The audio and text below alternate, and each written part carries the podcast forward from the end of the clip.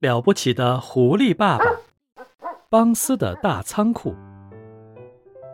我亲爱的狐兄，欢大声说：“你的尾巴到底是怎么了？”哎，拜托你可别提它了。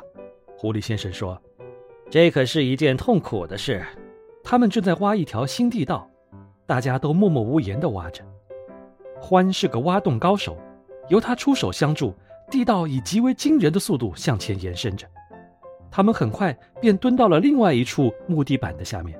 狐狸先生诡谲地咧嘴一笑，露出了他那尖利的白色牙齿，说：“要是我没搞错的话，我亲爱的欢兄，咱们现在是在那个小矮个、大肚子的肮脏鬼邦斯的饲养场下面。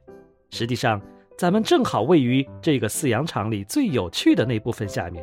哦，是是是鸭子和鹅吗？鲜嫩的鸭子和大肥鹅，一点儿也不错。”狐狸先生说：“可你怎么竟然知道我们在什么地方呢？”欢先生问道。狐狸先生又咧嘴笑了笑，露出了更多的白色牙齿。他说：“哎，在这些饲养场周围，我就是蒙着眼也迷不了路。对我来说，在地底下和在地上都是一样熟门熟路的。”他来到高处，向上堆起一块木地板，然后又推起一块。他从缝隙间把头探了出去，啊，正是这里呀！他一边大叫着，一边窜上去，进入了上边的房子里。我又成功了，正打在点子上，正中靶心！快来看呐！欢和三只小狐狸迅速跟着他爬了上去。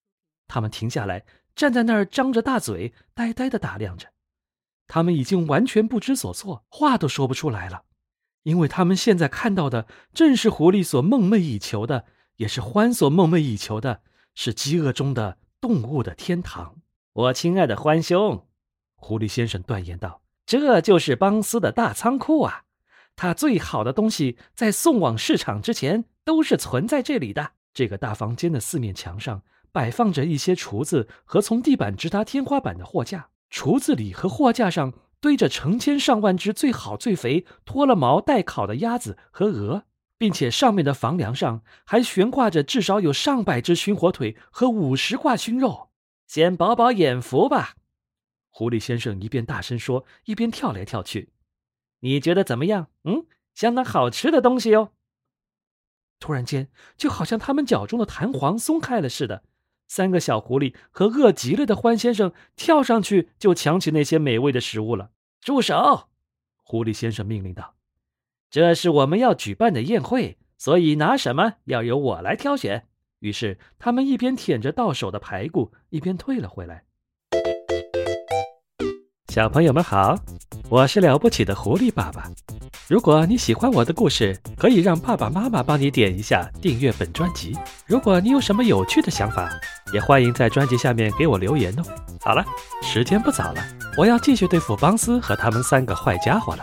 下次见。